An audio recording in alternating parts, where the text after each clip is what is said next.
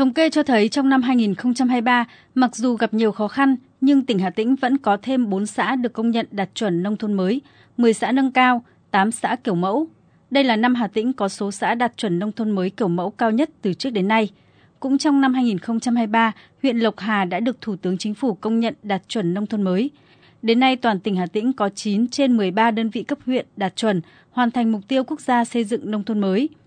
Để thực hiện hiệu quả bền vững chương trình mục tiêu quốc gia xây dựng nông thôn mới trên địa bàn, ngoài bộ tiêu chí theo quy định của Trung ương gồm 19 tiêu chí, tỉnh Hà Tĩnh còn bổ sung tiêu chí thứ 20 là khu dân cư nông thôn mới kiểu mẫu, vườn mẫu. Ông Bùi Nhân Sâm, Bí thư huyện ủy Hương Sơn, Hà Tĩnh cho biết. Quan trọng số 1 đó là nâng cao cái đời sống vật chất tinh thần cho người dân. Thì à, trong những năm vừa qua thì huyện đã tập trung để đầu tư là xây dựng cái kế hoạch à, phát triển À, nông nghiệp à, theo hướng là tập trung vào các cái mũi trọng tâm mà huyện có cái tiềm năng. Ví dụ như là cái cây ăn quả à, rồi là hươu rồi dê rồi trồng cây dược liệu rồi là nguyên liệu nguyên liệu gỗ.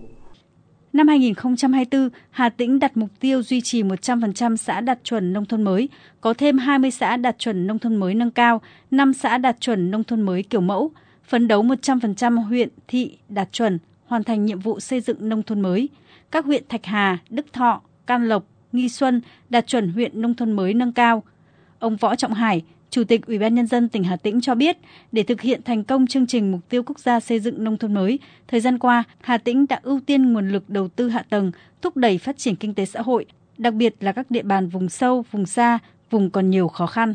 Khi làm nông thôn mới, các điểm chỉ số rất thấp là Hà Tĩnh là nhân nhân đồng thuận. Ngoài ngân sách của trung ương, ngoài ngân sách của tỉnh, của huyện thì bà con từ xã hội hóa. Và đặc biệt là cái chính sách của Hà Tĩnh giao cho mỗi sở ngành từ đầu một xã đem cán bộ về với, với dân thế nên cái, cái chương trình nông thôn mới của Hà Tĩnh nó sôi động lên.